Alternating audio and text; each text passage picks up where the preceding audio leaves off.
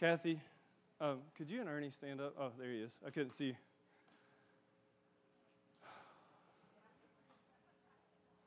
I just, um, after Rick spoke that, um, I just heard the Lord declare. He said that uh, he wanted Kathy to remember that all of his promises for her are good and that he's faithful to complete every promise. I know sometimes, even in that story with Elijah, Elijah went to pray, and I don't think that Elijah really had any doubt that the rain was coming. Um, but I wonder sometimes about his servant, because Elijah sent him back seven times. And I know his servant had been around him and seen a bunch of crazy stuff happen. But I wonder if that fifth or sixth time, if his servant wasn't questioning, like, Are you sure that I should go again? And it's almost like the Lord wanted me to tell you that, uh, that He honors and respects your faithfulness. That even sometimes when Ernie's had some ideas and he's seen some vision of some things coming, and even though you haven't been able to physically see it, even like right now, that the Lord's not going to disappoint you. He told me that He wanted you to look again, that every promise that He had given you will be fulfilled. And I'm uh, really hesitant to say it, um, but the Lord told me that even the promises of the next generation are going to be fulfilled for you. His timing is perfect. Every word that he speaks will accomplish the thing that it was sent forth to do. It will not come back null or void. And he told me to remind Kathy that his goodness will never leave you. I bless your faithfulness to walk, even sometimes when you haven't seen, and your faithfulness to even believe. Ernie, sometimes even in some crazy ideas, when you couldn't see how it was going to turn out wondering what the next step was going to be, even though you felt like you were stepping in sand that was kind of moving under your feet?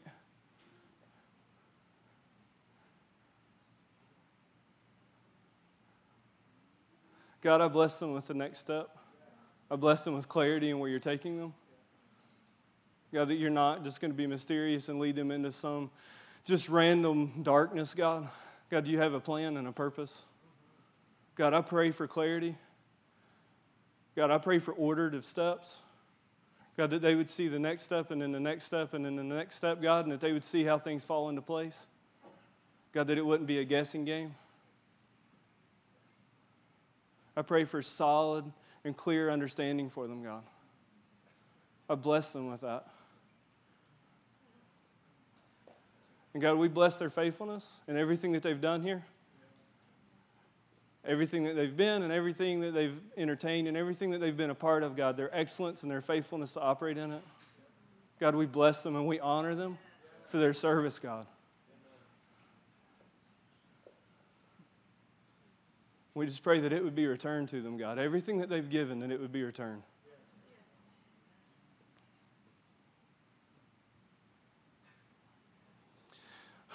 Um, April, um, even a couple weeks ago,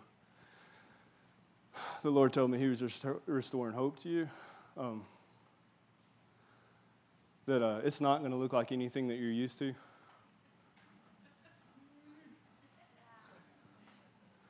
Um, what I saw was um, what I saw was a contract of where everything was written out, something that you could go back to, that you could have security in. And I saw the contract almost being shredded. Um, Do you know her story? Oh. Well, I know that they're praying about some things, but I don't know the details. Um, Sorry.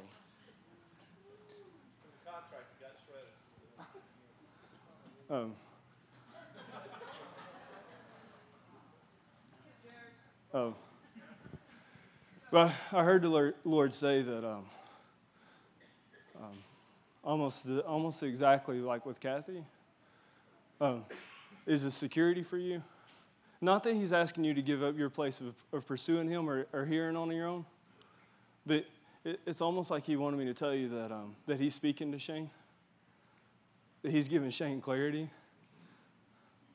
And um, I heard him say that, uh, that Shane loves you enough that he would never leave you into any kind of destruction. And it's not like he's asking you to give up your ability to make decisions or your ability to hear the Lord, But it's almost like he wanted to confirm in you that the amount of love that Jesus has for you, that he's duplicated that with Shane, that Shane carries the Lord's heart for you, that his heart for where y'all are going is the same as what the Lord wants. And it's not that the Lord's going to lead you into a place where there won't be success. There's going to be a ton of success around you. There's so much favor around y'all. It just follows you. It's like a cloud that just goes everywhere with you. And the Lord just wants to redefine success for you.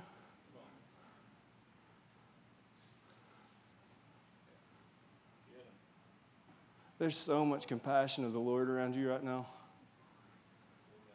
There's so many things that just even as you were growing up that you believed that you had to have in order for things to be safe and for things to be almost even as you got saved for things to be the Lord, it had to be like this, like the, it, all these things had to fall in place. If it's going to be the Lord, all this has to happen.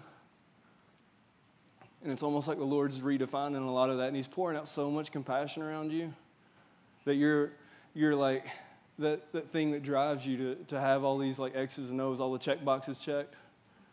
That it's almost going to be like the new check box is just going to be you're going to look for the peace and the love of the Lord.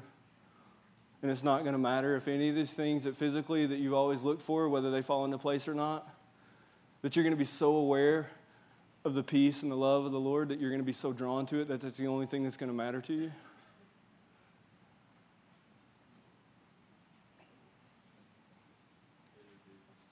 I just hear the Lord declaring, excellent wife.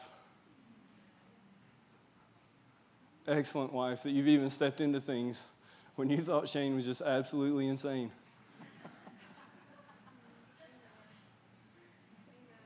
There's so much that the Lord's going to return to you.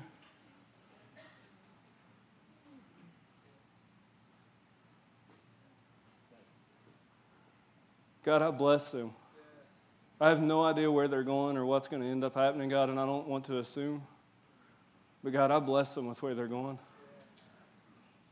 I bless every step that they take, God. God, I pray for there to be even more favor.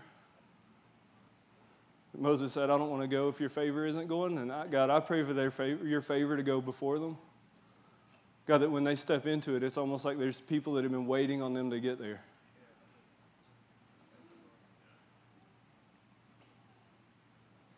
God, I bless them with favor, God.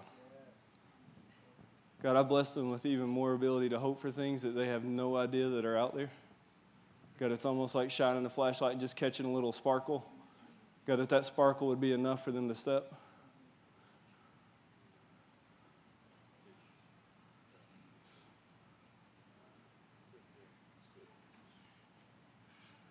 God, for April right now, I asked for the same encounter that Sarah had when you told her something that was almost too good to be true. God, you didn't deliver that by somebody else. You came and told her that in person. God, I pray for that same encounter and intimate moment for her. God, that you would deliver it the same way that you did for Sarah to let her know that she's important to you. God, that she's important enough for you to come. I pray for that for her, God. Not because she's going to need it so that she can believe God, but because I want her to know that you love her that much, God. That you're that good of a father for her you'll come and walk through this step by step with her, God.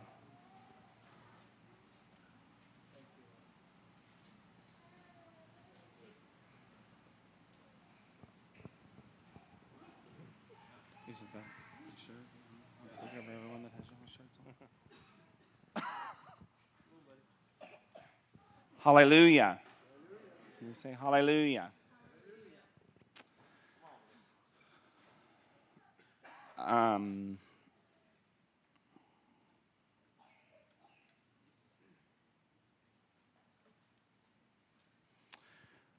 Sorry, we got lots of uh, things downloading. I, someone sent me a text, and the, the, part that we get to walk with that person is whether what they're hearing is for the Lord. Uh, for it is for the Lord.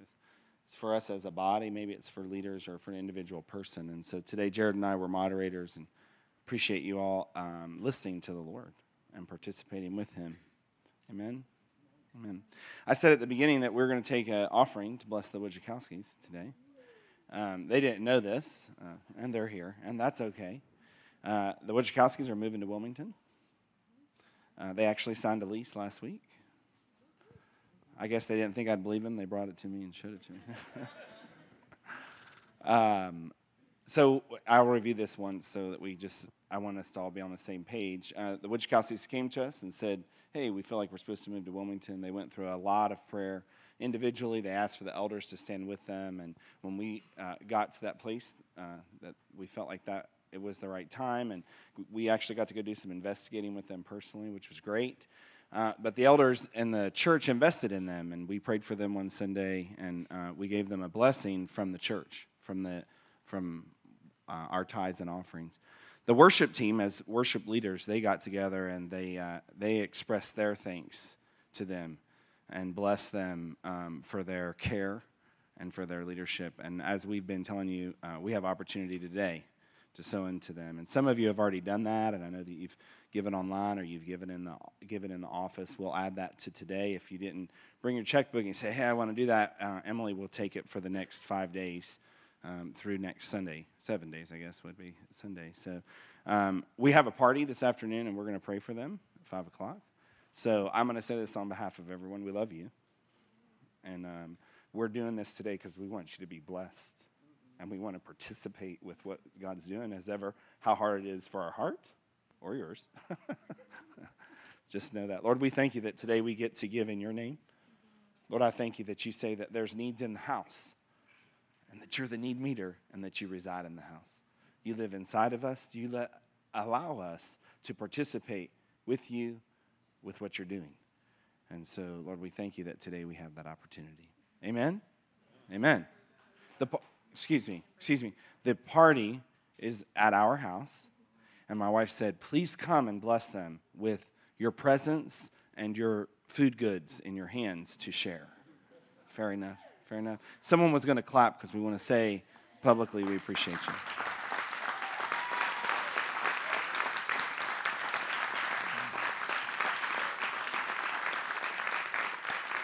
Laura, Laura, are you going to give a testimony? No? No, someone told. I was told you were giving a testimony for real. Yes, come here while we're. So, come on, Laura.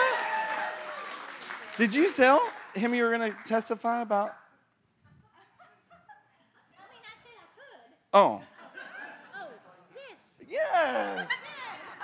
You know, I'll just say this as Laura shares. Uh, BJ and Tara, some counselors spoke to Tammy, and they said um, they, they started making some comments about our kids in worship. So I'm going to say this to you all. I'm going to say it, Amy, and the worship teams. I, I don't see Robbie here this morning, but you know, our kids stepped into worship, and they stepped and to worship. I said this at the beginning of the service. Uh, stepped into worship at camp on the first night, and there was a momentum created, and um, and they just thanked them and said like and so we extend that to you all, to all of you. If you're part of the worship teams, would you just stand up? Can we just express our thanks, these people? Come on. Yeah.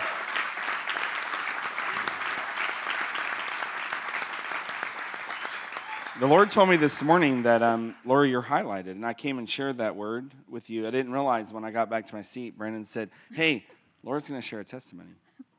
Well, what is so confusing is he asked me just now if I would talk on a video at some point for a couple of minutes, and I'm like, I would hate to, but yes. And so then I just was surprised. Um, I just felt this morning to give the Lord praise. And um, a couple of months ago, I had a little episode with my heart and um, a tore a, a vessel in my heart. And We're not really sure why, but I ended up in the hospital. And while I was there, I had a little uh, heart attack. and uh, it was so small, it didn't show up on the test except for one. But um, I just wanted to encourage you that um, during that episode, um, if you're going to have a heart attack, have it in the hospital. and um, have your friend there come and pray in tongues out loud. And and don't lose your sense of humor. And I just wanted to share and give praise to the Lord that um, I had such peace. I was never afraid. And, um, and I didn't really ask the Lord, you know, to fill me with peace. He just did. So I just encourage you. I knew He was there. And um, I got some other really bad test results while I was there. but everything came out right. I mean, good. My heart's good. I'm fine. Some other things are good too. And um, I just wanted to say that it was a choice that I made uh, to choose joy. Uh, while I was waiting on those tests to see if I had some cancer in some places, and it came back that I didn't. And um, so I'm, I'm good. And uh, Jesus is good. God is good. God is good. Amen. If you want some joy, you should hang around. Hang around the Swifts. You'll get some joy. Yeah. I like that. That's good. That's good. You know, you heard me say before that, uh, you know, all of life can be described in tag team wrestling. Well, this morning we're going to tag team wrestling. Doug and I are going to tag team together. And, uh, you know, when you get to a certain point, you tag in and somebody comes in and takes it to another level.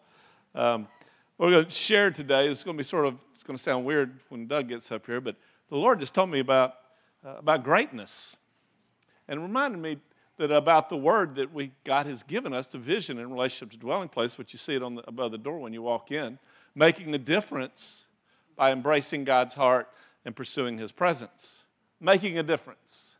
You know, Matthew five sixteen talks about how Jesus says, "You are the light of the world. You are the salt." And he goes on and says, uh, "You know, let your light be shown before men, that they may see your good works and glorify God. Make a difference. You are. You are. All you have to do is, is walk in the, literally, the greatness of God. Because you think about this how do you make a difference? Literally, how you make a difference is what I want to call greatness.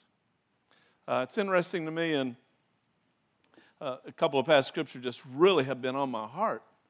Uh, this past scripture in Luke chapter 1, verse 15, where it's a past scripture that where it's talking about John the Baptist, and where it says, for he will be great in the sight of the Lord. And that hit me one day. Great. Now, great. Now, what is this great? You know, the, great, the Greek word is megas, which literally means big. And when you really deal with greatness, what you're dealing with was something being so big in relationship to the circumstance or situation that's in.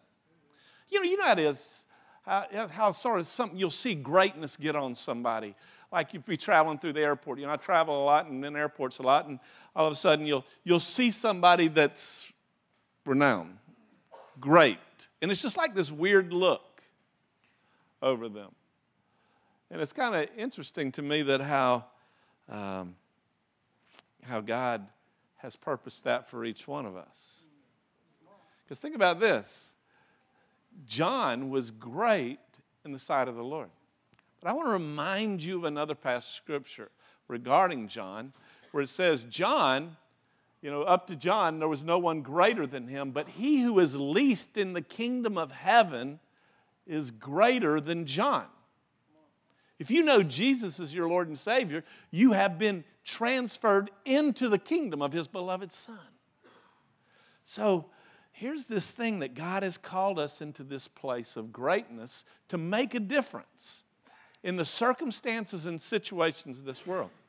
Yesterday, I was just kind of relaxing. Uh, Shay and, and uh, Leela and the kids, and her, Leela's mother in law came up and was visiting us Friday night to yesterday, and it's always, oh, it's just so awesome.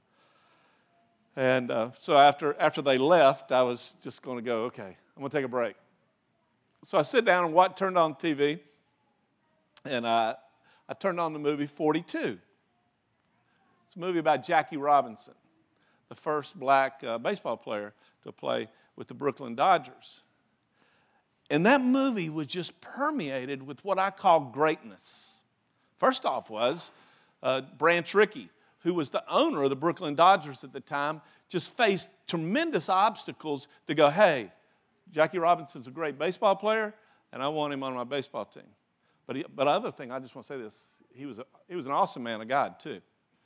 But what he did was there was an obstacle before him, and there was a situation that where it demanded greatness to make a difference. In other words, the greatness in Branch Rickey was greater than the obstacle of prejudice that was permeating America, and also in literally baseball, which, you know, they were just pushing blacks out and not allowing them to, to compete in Major League Baseballs and relegated them to the Negro League. And so, you know, we're, you know, you missed many great baseball players. But anyway, Branch Rickey took that step. But then obviously the greatness of Jackie Robinson, who faced tremendous prejudice. But the greatness of God in Jackie Robinson rose up. But it was interesting to me as the movie went on because, I mean, man, what Jackie Robinson faced was just crazy. I mean, particularly one situation, there was a, manager from the Philadelphia, I don't know what it was, Philadelphia, whatever back then. I don't think it was the Phillies. But, um, but anyway, when Jackie Robinson would get up to bat, he would step, the manager would step out of the dugout and just ridicule and call Jackie Robinson names and say all kind of crazy things about him. And he just faces tremendous, just, I mean, you could see Jackie Robinson just wrestling with wanting to go over there and bust the guy's head. And he knew he could not respond, or else the guy really prejudiced would have won. It was interesting to me. So there's this situation where this manager is, you know, throughout the game, he, he's doing this until about the ninth inning. I mean, I think about the fourth time that Jackie Robinson got up. Um, and one of the players uh, for the Dodgers walks across and gets in that guy's face and says, Let me tell you something. You can't, you want to fight somebody? You want to pick on somebody? Pick on me because he can't fight you. I will. Shut up. And so, I mean, to me, that was a major obstacle. And the greatness in this man rose up and faced and made a difference. One of the, one of the other points in times were so great to me, was where I saw greatness come in and make a difference, was when, um, when they traveled to Cincinnati when they were at Cincinnati, it was happened to be the hometown, well, it's really right outside of there, was the hometown of a guy named Pee Wee Reese. You know, maybe former baseball fans remember this guy. Played second, second shortstop, Short, shortstop, because Jackie Robinson ended up playing second. So anyway, Pee Wee Reese, uh, who was a man of God also. And so as the game is starting and they're warming up, just all the, all the stands erupted in these crazy prejudiced. I mean, yelling you know, all kind of vile terms to Jackie Robinson, which I don't even want to mention in this room. And, uh, and Pee Wee Reese walks across the diamond and walks over and puts his, puts his arm on Jackie Robinson. He says, in the midst of all of this craziness, he says, I want to thank you. And Jackie Robinson's going, For what? He says, I want to thank you that I want to show my people in my hometown about what's right. And he just stood there, just with his arm out, and they carried on this conversation and, and uh, just of being brothers together. And it just shut the whole crowd down. See, in the midst of a, you know, maybe 70,000 people, major obstacle, a prejudice rising up, a greatness in the man of God rises up and makes a difference. And makes a difference. Now, you know, here's the reality, y'all. First Corinthians, first, not First Corinthians, First Chronicles chapter 29, verse 12 says this about us. It says this, and about our God and us. It says this that he will make great and strengthen everyone.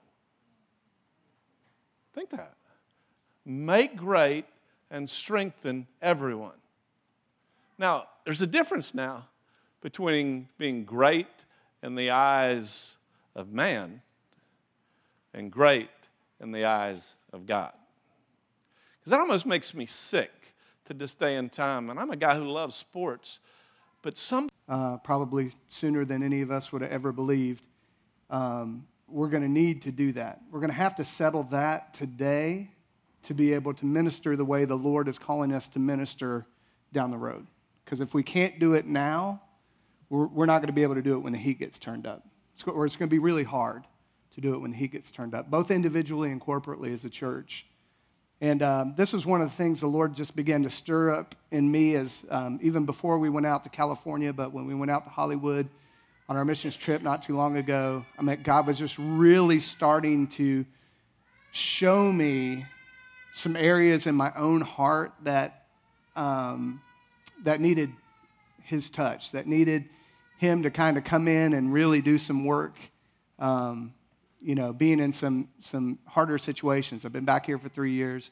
Uh, we've, you know, we lived in Southern California for 15 years um, before coming back here. And, you know, but we weren't really like in the, in the tough places in Southern California. We were at the beach. It's, you know, it's, it's nice to minister at the beach, isn't it? Hallelujah.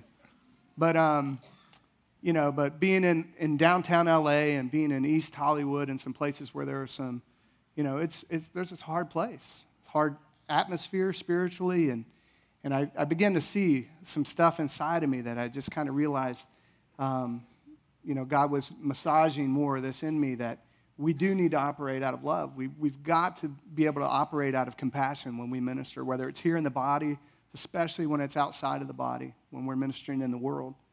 And, um, and I realized I was, I, a lot of my ministry was just ministering out how I was trained to minister and it wasn't out of compassion. I wasn't seeing the person, I was seeing the problem. And I think a lot of times we approach people that way, where we kind of go, Well, here's your problem, let me help you fix your problem. But God calls us to minister to the person. And uh, I realized how churched I was. I realized how trained I had become in my thinking and responses. And uh, we, we were in the midst of where we were staying with this church, Hope International, It's had an amazing ministry to the homeless and the poor in their community there. Uh, they had also a halfway, kind of a halfway house where they were pulling these guys off of the streets and getting them cleaned up and, and trained up and getting ready to get back into life. And one of the guys there was a lawyer. When they found him, he was in the, their parking lot with a heroin needle in his arm, you know, and uh, he was, he's the guy that's running the program now, got his law license back. He had lost his license to practice, and, and uh, just phenomenal testimonies. But some of them were still quite a bit rough around the edges. And, and I found myself when I was hanging out with them, they're like cussing, they're sharing, you know, these some really out there spiritual beliefs that some of them still have. And, and uh, you know, they, they, were just really rough. And it was, it, you know, they, they were smoking outside. And my religious mindset, you know, would go, well, you're just trading one addiction for another you know, and I, want, and I wanted to minister to their problem, right? Here's your problem. Let me show you how to fix it. And, uh, and the Lord just pulled me aside and He just said, I'm not asking you to fix these people, I'm just asking you to love them. Can you do that? And I mean, oh boy, it was a good, you know, two by four moment. really was. And I just, I was like, I was in shock in this, for a second there. You know, Lord, I, I am loving them. I'm helping fix their problems. You know, and God's like, it's not what I'm asking you to do. And, uh, and he began to unpack a little bit of this for me in, in relationship to ministering out of compassion. And, and he showed me Jesus. And uh, we, we were awful fond of quoting John 5 19. That's one of our favorite passages. That's an awesome passage, right? Jesus only did what he saw his Father doing. But the other thing that Jesus operated out of was compassion. And compassion put him in a position to be able to do what he saw his father doing and hear what his father was saying. And that's where I want to go this morning and, uh, and talk a little bit about that. I'll share a little bit of an example in relationship. Got a few of them for me and Monica this morning. She always gets on me because she says, all, all I do is share her testimonies, right? Like of stuff that God has delivered her from. And so I'm going to talk a little bit about me in relationship to, to our marriage this morning. But uh, whenever, whenever we would have our disagreements, and, uh, and when you marry a New York Puerto Rican, you will have disagreements. Are you recognizing her No, no, no, no. Uh, they're just very passionate people. Um, no, I will take most of the responsibility for, for the disagreements that we had. But what I, what, I, what I, I realized was, and it took me way too long to figure this out, was that we would have our disagreements, and I'd come in and, and I'd apologize for what I did or said or whatever, however I caused it. I'll take full responsibility right here. However, I caused the situation. And then I expected it just to be fixed. Yeah, right back together. I said my thing. Right? I repented. I apologized. The next step is for you to forgive me and for us to go right back into being together. And it doesn't work that way, does it, ladies? what I finally took me years and years to figure out was my wife wasn't just concerned about what I did, my wife was concerned about how I made her feel. And if I even recognized the fact that what I did or said made her feel that way. You get that? That was a big revelation for me. So my repentance added quite a few extra steps to it, right? Because I wasn't ministering in that situation out of compassion. I wasn't seeing my wife and how what I did or said, how it made her feel. I wasn't ministering to the person, I was ministering to the problem. Right? And God wants us to minister out of compassion, so we minister to the person, not to the problem. There are a ton of scriptures that tell us how compassionate God is. You know, and I want to look at just four different words in relationship to things that kind of we kind of put in the same category, right? Pity, sympathy, empathy, and compassion. Right? Let's just say a person has fallen into a hole and they can't get out. Pity walks by and it says, Oh man, it stinks to be in the hole. Glad I'm not in it. Poor you in the hole. Well, would you look at the time?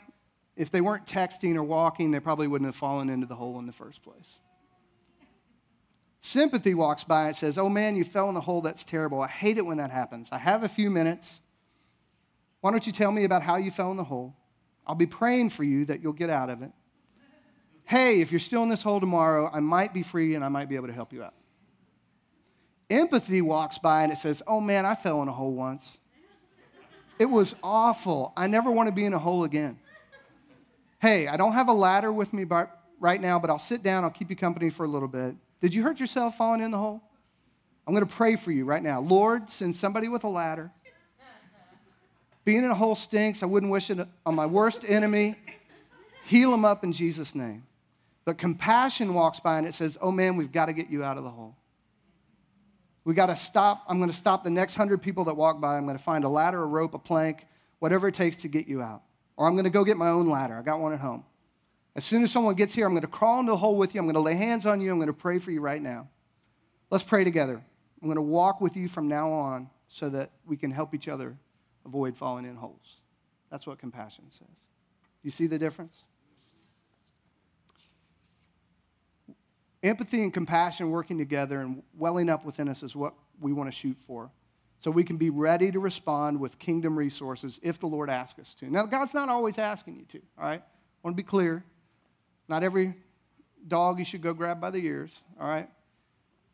But if we are operating in compassion like Jesus, we'll be able to see opportunities where the Lord may ask us to get involved. If we don't have compassion, we won't see the need, and if we don't see the need, we can't help. We have to learn the lesson of the Good Samaritan. We have to have a whole, we have a whole culture of people who have been beaten by robbers, that's the devil, left for dead spiritually on the side of the road. What are we going to do when we walk by? Are we going to feel compassion? Will, be willing to, will we be willing to respond, even if it puts us out, even if it changes our plans, even if it costs us something? Oftentimes, God is in the, in the interruptions. Are you willing to be interrupted? Have you given God to interrupt your busyness, your perfectly planned out day? with the homeless guy at the fast food joint, with the little old lady or the mom with four kids putting her groceries in the car, with the person who has a flat tire on the side of the road? Are you willing to be interrupted? How about this? Let's take it up a notch. Where in your life have you intentionally set aside time to minister those who are in desperate need of compassion? We have a lot of people here at DP who are making a difference in the lives of those who need our compassion. I'm just going to highlight a few. I know there's many, many more. But Laura Dean, Kathy at the PRC, amazing work with people who need compassion. I love the, all the stuff that Deanne and Jason have been doing to minister to those who are in need. We, we do it well as a community. I think, you know, I think we can always do more. I think individually we can always do more, right? But setting aside time intentionally to minister to those in need of compassion. The more I continue in ministry, the more I'm convinced that the Lord is really wanting one main thing out of me, and that is to love well, to be a person who loves well. Obviously, I need to grow in the area of loving the Lord with all my heart, soul, mind, and strength. I think we would all admit that needs work in our lives. But it's the next one I think we think we're pretty good at, but we need some real improvement. And the problem is we get stuck. We love us pretty good. I think we do. You know? you know? Do good unto all men, especially those of the household of faith. I think that's where it starts. It does. The problem is it doesn't get much past the back door sometimes. Really loving those on the outside. We've all heard it, but I wonder if it has really sunk in. People don't care what you know until what? They know that you care. Gone are the days, for the most part, that unsaved people are just going to walk into the church off the street. Happens every now and again, right? And we're grateful for that. But we've got to be in the streets, in the neighborhoods, in our workplaces, in our schools, demonstrating that we care, demonstrating the love of God. This will happen when we collectively, as a church and individually, begin to look around us in our everyday circumstances and see people with eyes of compassion. When we look upon people suffering, it should stir deep inside of us to have a desire to alleviate that suffering. And I want to just mention four things that I think hinder or kill us operating out of compassion. Number one is selfishness. The opposite of love is not hate, it's selfishness. Selfishness will cause us to hate or push away, but selfishness will keep us from getting involved with somebody who is in need. It manifests itself in rigidity, inflexibility, and apathy. You simply look the other way like the priest and the Levite. Proverbs 18:1 He who separates himself seeks his own desire and quarrels against all sound wisdom. Philippians 2 3 and 4.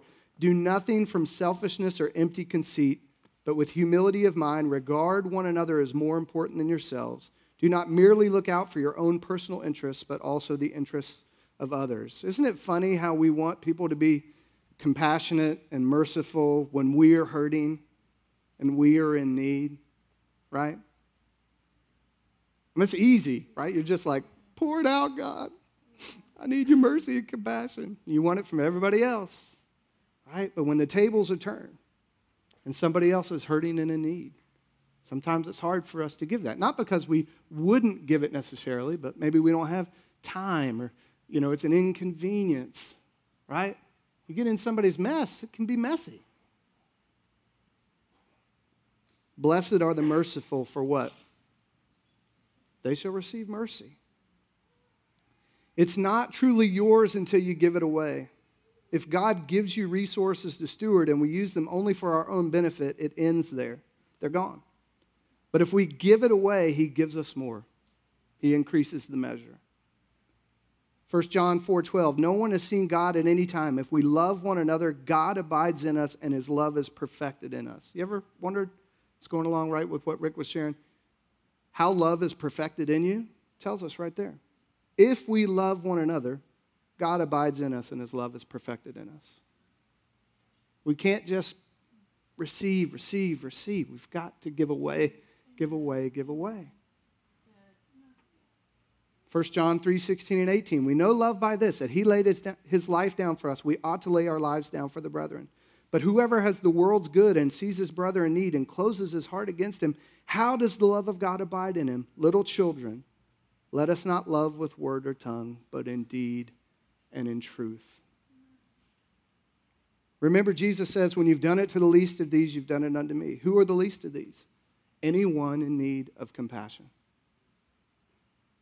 Number two, exposing ourselves to extremes will hinder us operating in compassion. And it's going to sound weird, but just stay with me here. Specific, in this specific case, extremes I'm talking about are extreme ugliness and extreme beauty. When we do this, we get desensitized to the realities of the world around us. So let me explain what I mean by this. I've recently learned this while teaching a bunch of teenagers.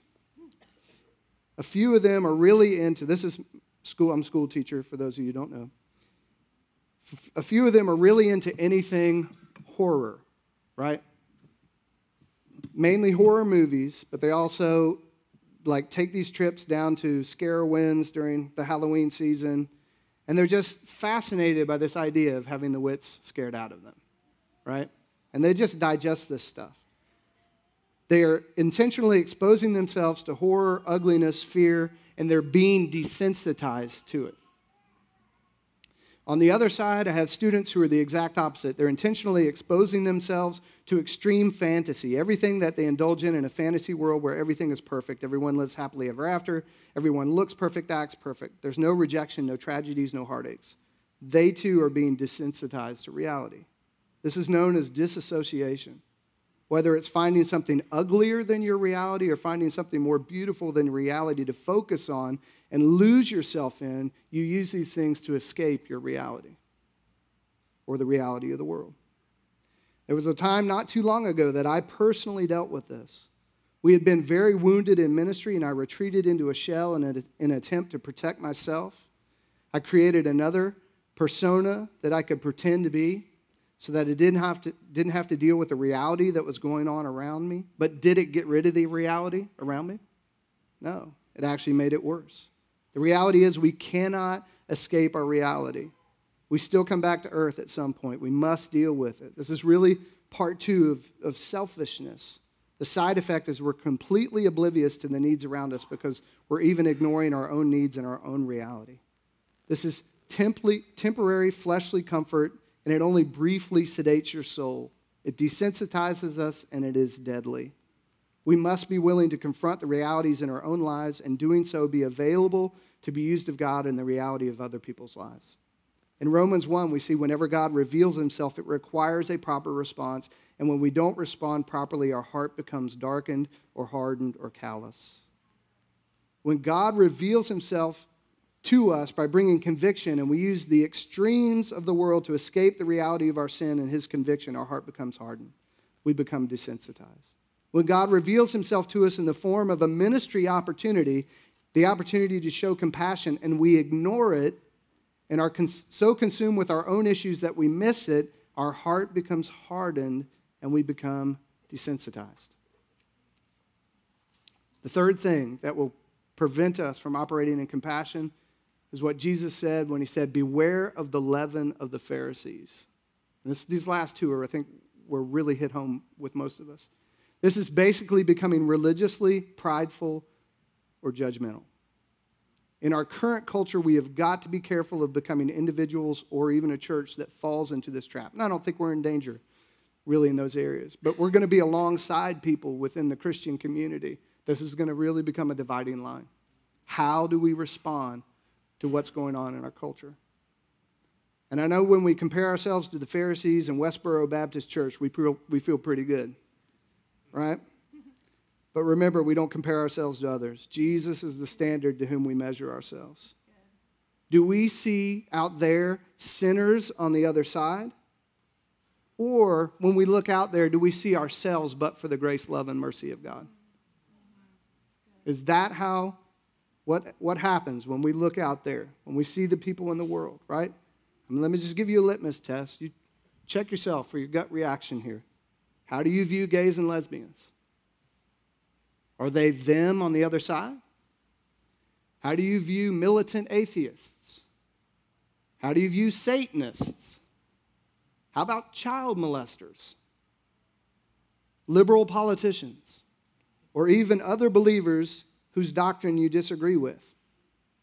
Do any of these people Do you see them as the enemy? That's a fair question, I think. I mean, I, I know I struggled with this at times. The reality is, they are not the enemy. We have one enemy, and it's the enemy of our souls. We wrestle not against flesh and blood, but even if in some respect they are enemies of the cross, scriptures talk about enemies of God, right? In a manner of speaking, what does the Lord tell us to do to our enemies? Love them. But it's easy to love those who are easy to love, right? It's hard to love those who are hard to love. What do you see when you look at people in the world? Do you see them as God sees them with eyes of compassion, or do you see through religious eyes? Remember Jonah and Nineveh? Right? He goes and preaches, and he's mad that God would save Nineveh. Right? And then the bug destroys the vine that he's sitting under, and he's mad that the bug destroyed the vine, right? And God calls him out. And it, there's something in there that I don't know most people saw. One of my old pastors, Pastor Joe Green, shared this with me, and it's been a revelation ever since. God says, Should I not have compassion on the people of Nineveh who do not know their right hand from their left?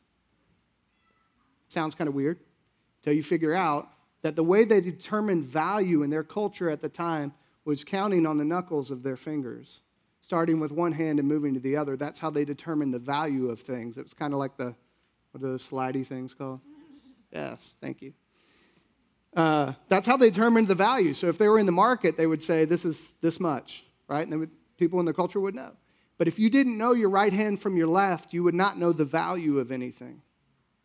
So when God was saying they don't know their right hand from their left, he says they don't know their own value their own worth. Sometimes I think we Christians and the church in general have lost track of where we came from. You realize you were on the other side once? We were both, all of us, on the other side. We were filthy reprobates. We were worldly, fleshly sinners. We were rebellious, ungrateful, disobedient, disrespectful, wicked, and unrighteous at one point, right? As Paul says, such were some of you. And we didn't do anything to change ourselves except to accept his love, grace, and mercy. He sought us, he bought us, he is changing us. He has done it, he is doing it. It is not according to my righteousness, my works, or anything that I have earned. So, why do we act as though we have some moral high ground at which we can look down our noses on those who are simply where we once were? I think every Christian at some point in time goes through the phase of being righteously indignant of all the things that go on in the world the injustices, the persecution, the blasphemy. We just can't stay there. We can't live there. We can't operate out of it. He who is forgiven much loves much.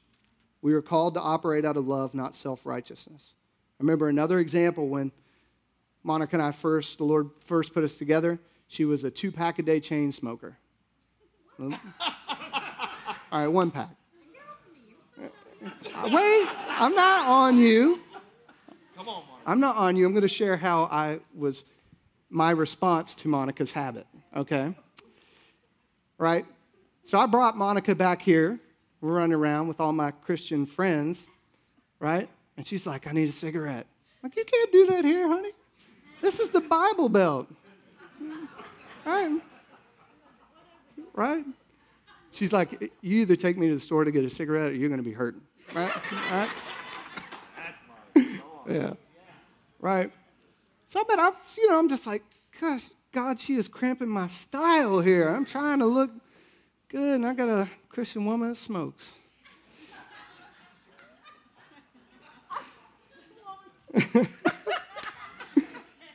right? So, me and my Pharisaical attitude took another trip behind the woodshed with the Lord, and, and He was just like, I got this. You don't need to worry about this. She's in process, right? And she needed to get to the place where one day she was getting ready to light up, and the Lord just said to her, Why do you run to that instead of me? That's all it took. She didn't need my preaching. She didn't need my condemnation. She didn't need my eyes of judgment, right? Had gotten all those things. Oh, yes, it didn't work. surprise, surprise. Right?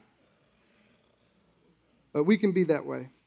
When you're a hammer, everything looks like a nail.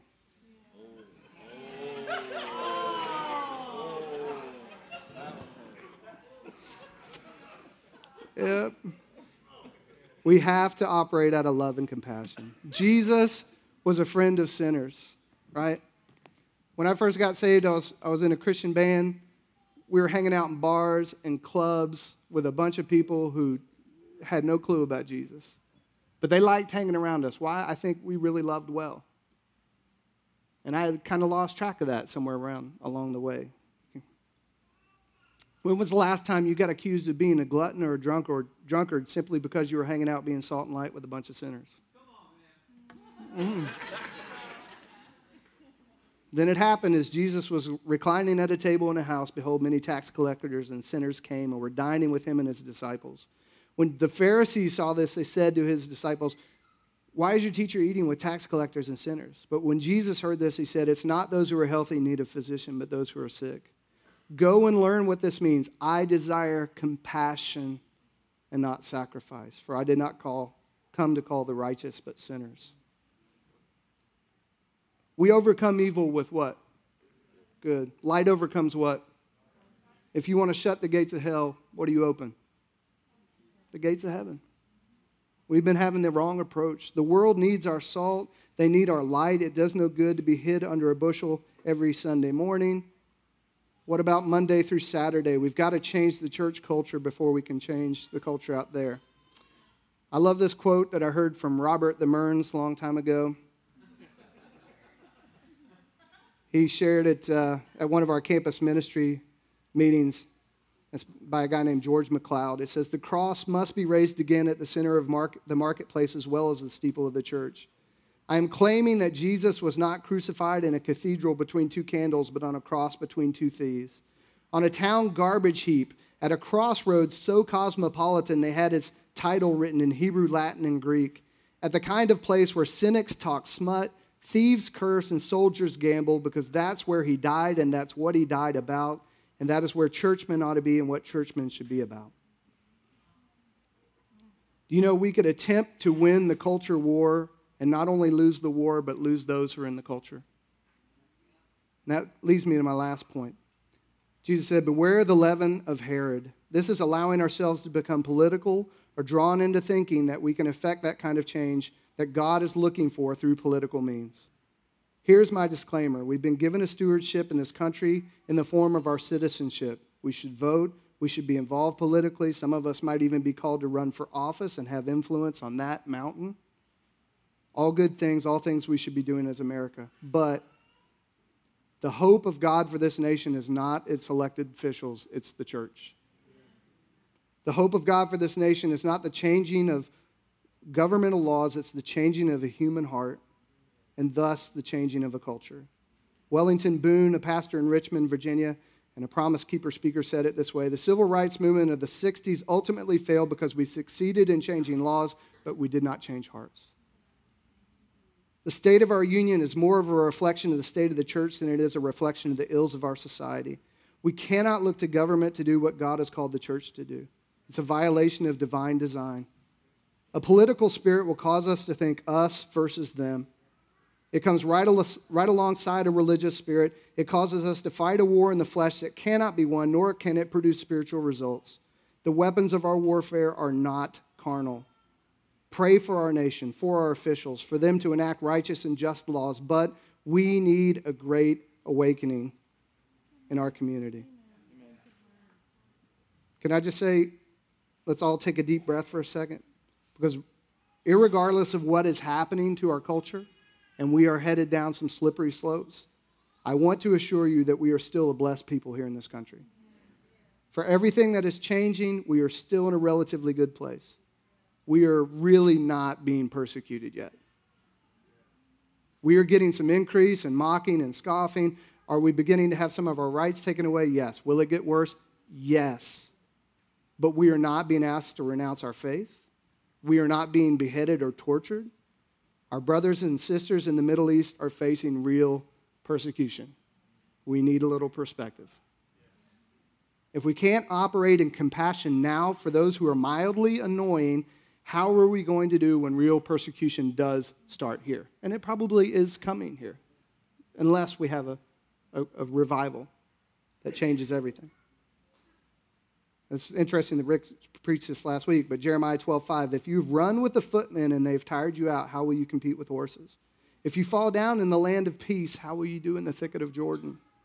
We have to start responding in the opposite spirit if we want to see victories in the spirit. Bless those who curse you. Good overcomes evil.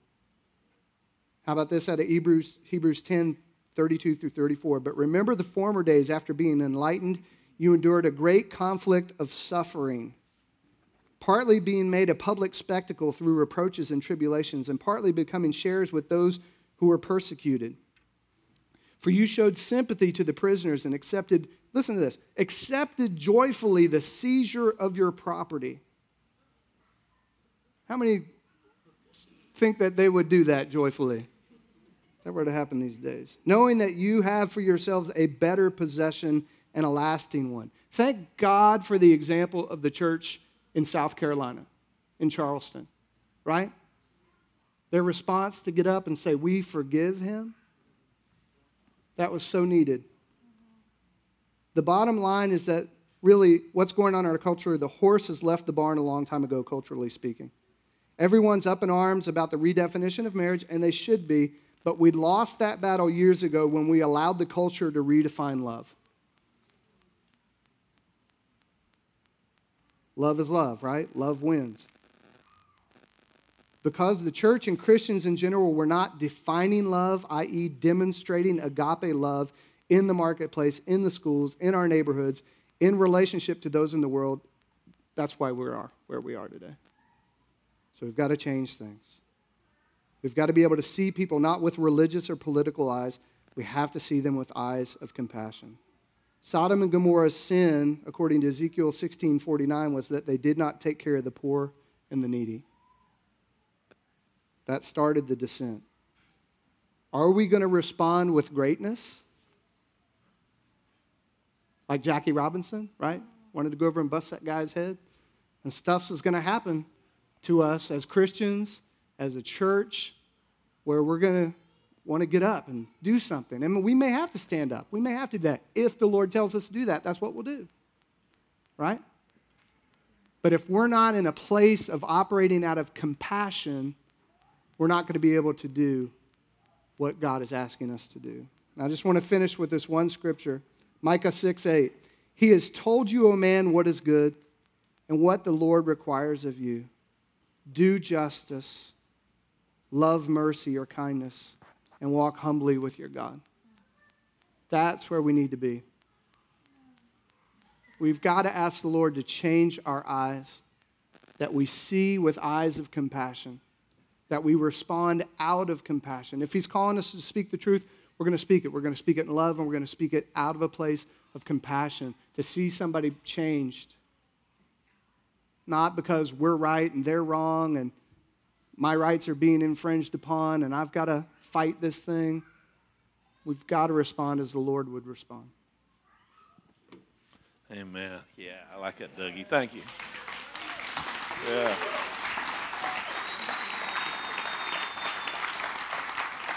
I can help think about two situations when Doug was sharing testimony about about the bars. I remember one night we were all hanging together one night. I think we had a wedding rehearsal in a hotel, and there was a bar right next to it.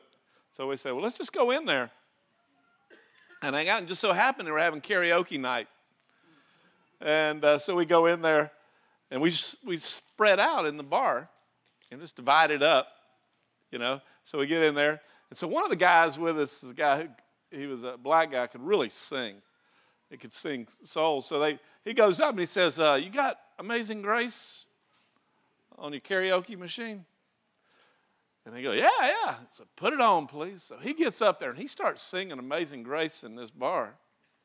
You could feel the conviction of God coming over the place.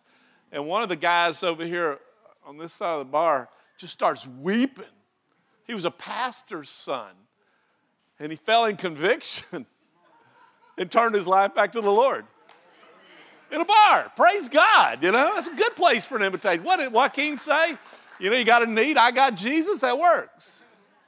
But you know, I want to say this too, you know, wherever it is. And this last, last week, um, there was a couple who just visited this church a few times who was having some really intense, hard uh, situations in their relationship. And uh, the wife was at a swimming outing.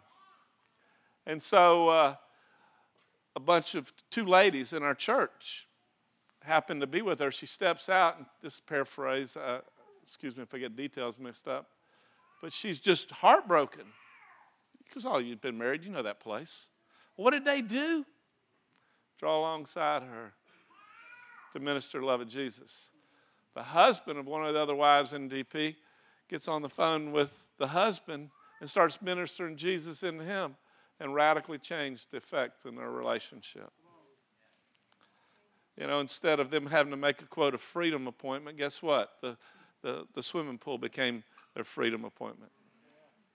Ministering Jesus wherever it is, whatever the need may be. And I just want to declare it's in this body. Allow the greatness of God to rise up. Rise up. We got a few words here. Brandon texted me um, that we want to pray for. I, in fact, I want to ask the, the first responders come up and the, free, and the healing team come up. Uh, we got some words about arthritis, col- colitis, colitis, colitis. Did I say that right? Colitis, bladder, and right knee. And so, if any, we got these some words here. Anybody on that to come and, and pray? Daniel, Ben, y'all come up, please. So, uh, we're going to close up and close shop. Thanks for that word, Dougie. And uh, so, we're going to have prayer fast. Is it Monday, Tuesday, Wednesday? Monday, Tuesday, Wednesday, 7 o'clock, right here in this room. There are, of course, there are already prayer meetings uh, on Monday night with Terry and them, so we'll just jump in on them. And so, all right. You know, going back to what you said, no, I want you to say. Well, you want me to say it different? Huh? Just, I think people need to be mindful of the challenge you gave at the beginning. Which one? That we've walked, we've sat down on things that are. You speak. I, I just feel that, uh, you know, Rick gave us a challenge. I know it challenged me personally. That the Lord has spoken things to us, and then they haven't happened. Maybe they've not happened in our time, and we've just, uh, the word that I heard you saying was we just sat down. You know, we've walked away from, from those things. I, I'm going to highlight this today. There's about 14 people in the room that are wearing yellow. Yellow, a yellow shirt, in fact. um, and, and Jared told me that yellow said, spoke hope. And um, I, I, I just, I almost want those people to stand up and start praying for, for other people. I, I, I think that we, we hear things and we quickly turn to being the spectator when God wants us to be the participant. Amen. So I, you know, I, I think there's things stirring us. Maybe you don't want to come out here. If you're wearing a yellow shirt, just stand up right fast. Yellow jacket. Corinne, Laura, Amy. Uh,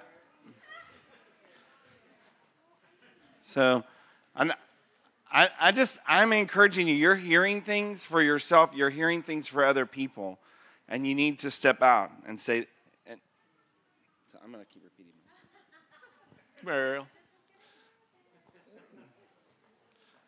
This is Ariel. We love Ariel. She's an awesome woman of God, wild woman of God. So I'm going to ask Ariel to pray. This is what this is Ariel. What we were talking about, Doug was talking about. This is Ariel. She was working as a secretary out in uh, Denver, um, in a church.